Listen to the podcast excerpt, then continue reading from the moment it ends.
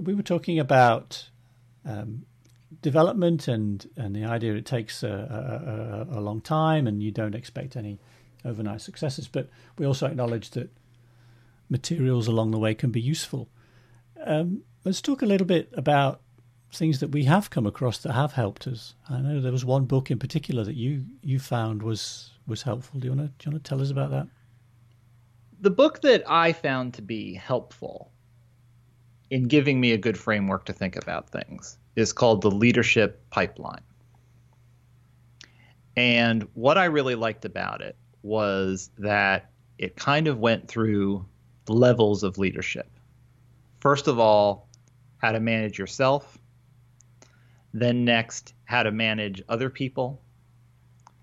And then the third level is how to manage managers.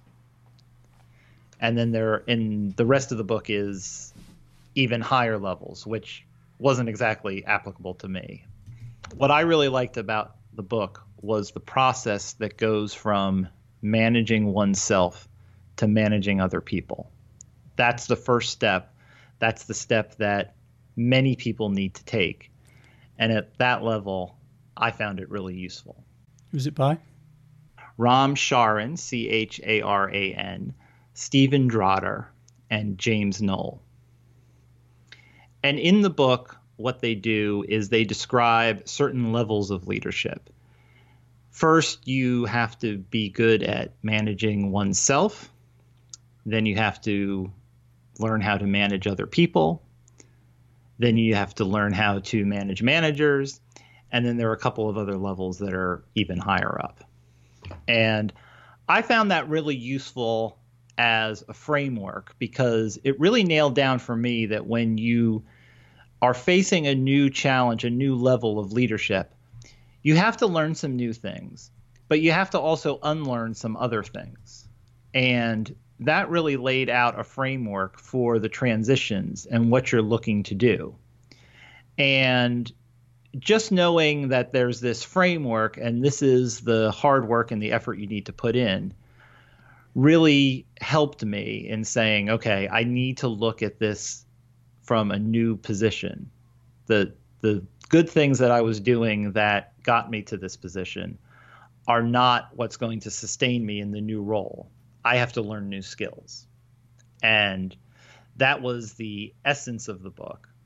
And that really helped me in terms of having the right sort of focus and the right sort of mindset for the challenges that I faced. So when you read it though, to this point about it not transforming, I mean, how has it, how has it helped you? I mean, you, obviously you read it and some of the things in it struck you as being useful and and valuable. How did it then feature in your own development thereafter? In one sense, it featured in that because as I was approaching a new leadership role, I understood that this was sort of a different game that was being played. And that I couldn't just continue to be myself, whatever that meant, and carry on and be successful that way. I would have to try to do other things. In particular, I had to network much more than I was comfortable doing. Hmm. I'm not what I would consider a strong networker.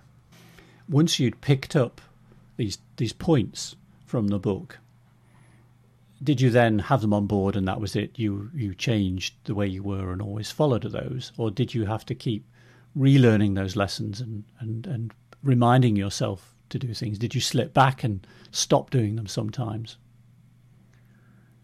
It's the latter. It's 100% the latter. I think that all the good lessons you learn and then you relearn and then you relearn. There probably are some points that are like an inoculation where you just get it and it's solved and you never make that mistake again. Hmm. But these points just highlighted what are good habits and then what are bad habits that you slip back into. And so for me personally, it's always been that slipping back and a reminder that nope this is this is the lesson and this is how we apply it to this situation and even though that makes this the most difficult path this is like the most correct path hmm.